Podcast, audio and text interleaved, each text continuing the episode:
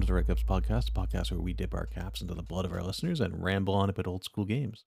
Today's episode is going to be talking about an online game I was in that went a little bit wrong. As you know, no mortal can outrun a red cap, so just sit back, listen, and I hope you enjoy. So not too long ago, I played in an online game as a player, which is rare, and fun was had, but there were clearly some problems, and I thought I would go over some of them here, and maybe it would help out G Ms who are just getting started into uh, the online side of D and D. So I'll list off five different issues that we had. Issue number one was knowing the tools. The G M that was running this game was doing a theater of the mind. However, we were all connecting over a video conferencing tool, and that tool was something I don't believe the G M was overly familiar with before the game got started. Um, and it took a while to get everybody invited in. Um, there was questions of how to join, um, simple things of, you know, how to unmute yourself or turn on your camera that was getting mixed in with the actual gameplay. It was very uh, jarring and taking you out of the scene when suddenly somebody had to be like, oh, you have to go down and click on the little uh, mute button to unmute yourself. The easiest way to avoid this would have been to find a single friend or a random person online and go through a test run and just really understand the tools. Um, having to fight with the tools and teach people how to do things just kind of threw the game off. I think maybe a small tutorial at the beginning to teach those who needed to have the teaching, and also for the G M prior to the game having uh, a good understanding of everything about it would have made things a lot smoother. Issue number two, table size. This is a completely subjective take, um, but I find having very large tables at an online game to be a nightmare. Um, the G M is used to, the G M in question here was used to doing live games, especially at conventions, and ran this game with nine players online. And as a G M myself, that boggles my mind. There's no way I could ever run a game with nine players. My sweet spot is the three to four players, and I would be just equally as happy running with just one or two players.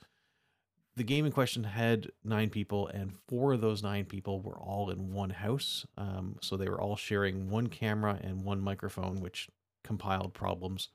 Um, and it just uh, it, it just seemed like a lot. Large table sizes can be difficult to keep track of everyone uh, and just get a sense of the personality. So this was a one shot. We were all meeting each other for the first time. And so you've got nine people that you're trying to figure out, you know, where you can joke, what the personalities are.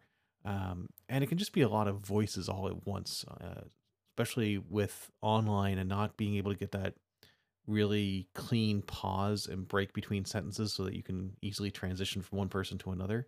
There was people talking over each other quite a bit. So again, this is a completely subjective take, um, but for me, my recommendation is to keep your table smaller um, and use the advantage that nobody has to travel anywhere, um, especially not during these times. Um, everybody's staying at home, so scheduling the game might be a little bit easier since it can just be done online. Issue number three, connection issues. So we had one player who was literally connecting from the other side of the planet, and I'm pretty sure his internet connection was done with a piece of twine and two tin cans at either end, and he was yelling the packets down the down the line. Um, there was times where when he would be speaking on the microphone that we would only catch every other word. Um, his video was broken and laggy. Uh, it always seemed like he was at least a good thirty, forty seconds behind the rest of us in terms of what was happening. And there were several times where we were pausing for several minutes just to find out what his action would be, to the point where, I mean, to his credit, the player recognized it and and was very good attitude about everything. But at the end, the, the player started resorting to like drawing little stick figures uh, to describe what he was doing. Um, he had one that was just a stick figure holding up a sword saying, attack. And he, he would just hold that up when he wanted to wanted to attack. Um, and uh, he would write down the results of his dice roll on the piece of paper and hold it up because it was easier to understand than trying to hear his audio. The player himself, like I said, great guy. Uh, he did some stuff during that, even with the the miming and the way he had to do it over over video with the drawings. Uh, we were all laughing. He had a positive attitude the whole time, but the his connection issues were disruptive to the game. And I while it while it never feels good to ask a player to maybe step aside, I feel this might have been a case where the G M may, may have asked this player to sit out this game until either his internet connection was better or um, some other solution could be found, just because it, it really, really did cause some problems. Issue number four, moving the camera. So one thing I am personally very cognitive of and try to keep uh, right at the front of my mind when we're playing is moving the camera to each player as much as possible. Um, if I notice that a player is being quiet for too long or is just going along with the group and not really uh, putting forth their opinion, I'll often center the camera on them and ask them directly to describe what their character is thinking or wants to do. Um, and in a group of nine players, I can understand that that's difficult to do, especially when one has a very terrible internet connection and you have four players all sitting in one spot huddled around a microphone. Um, it, it if if you don't actually, as a G M, call out a player and get them to to express it, sometimes those quieter players will just sit there and almost be observers rather than players in the game. Uh, this can then result in the observers sitting there and a few players who are more vocal or more, um, their personalities allow them to be uh, a little bit louder, end up kind of running the game from a, from an on-screen standpoint. Um, so I think it's important that the G M calls out players and says, hey, what does your character do now? Rather than just saying, this is a scenario, you guys as a collective players, what do you do? Um, which I think works in some situations, but on this one, uh, I believe an individual call out may have made things move a little bit faster. Speaking of moving things faster, issue number five, timing and pacing.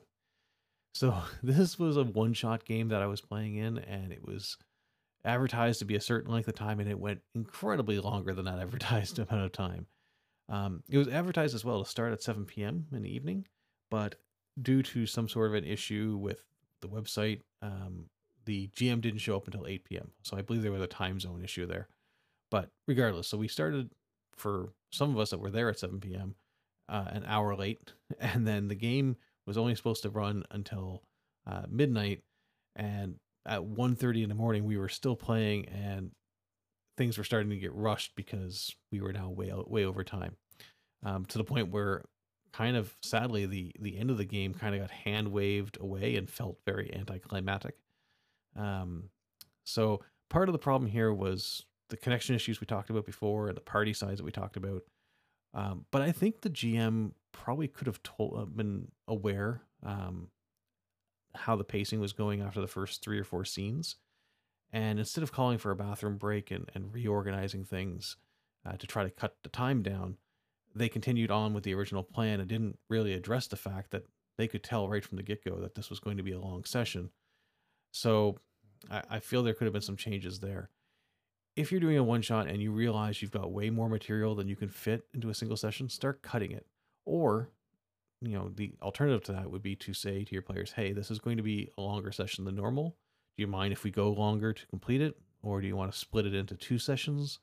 In this case, I don't think the split was really an option. Um, but instead he could have probably cut down some of the, uh, some of the material or combined it into different ways. Um, don't make players sit through a, a very long extended session.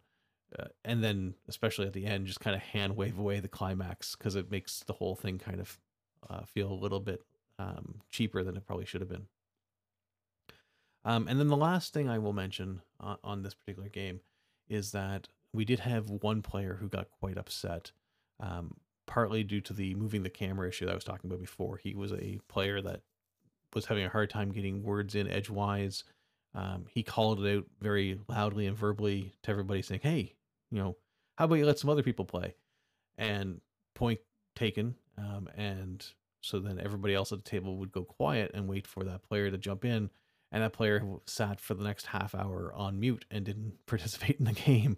And then near the end of the game, kind of half rage quitted out of the game saying this was ridiculous. So he clearly didn't have a good time. I'd like to point out that personally, even with all these issues, I still had a good time with this game. Um, Partly because for me, being able to play period rather than being the D M or G M is always a pleasure, but also the game itself was actually quite fun. We had a good time.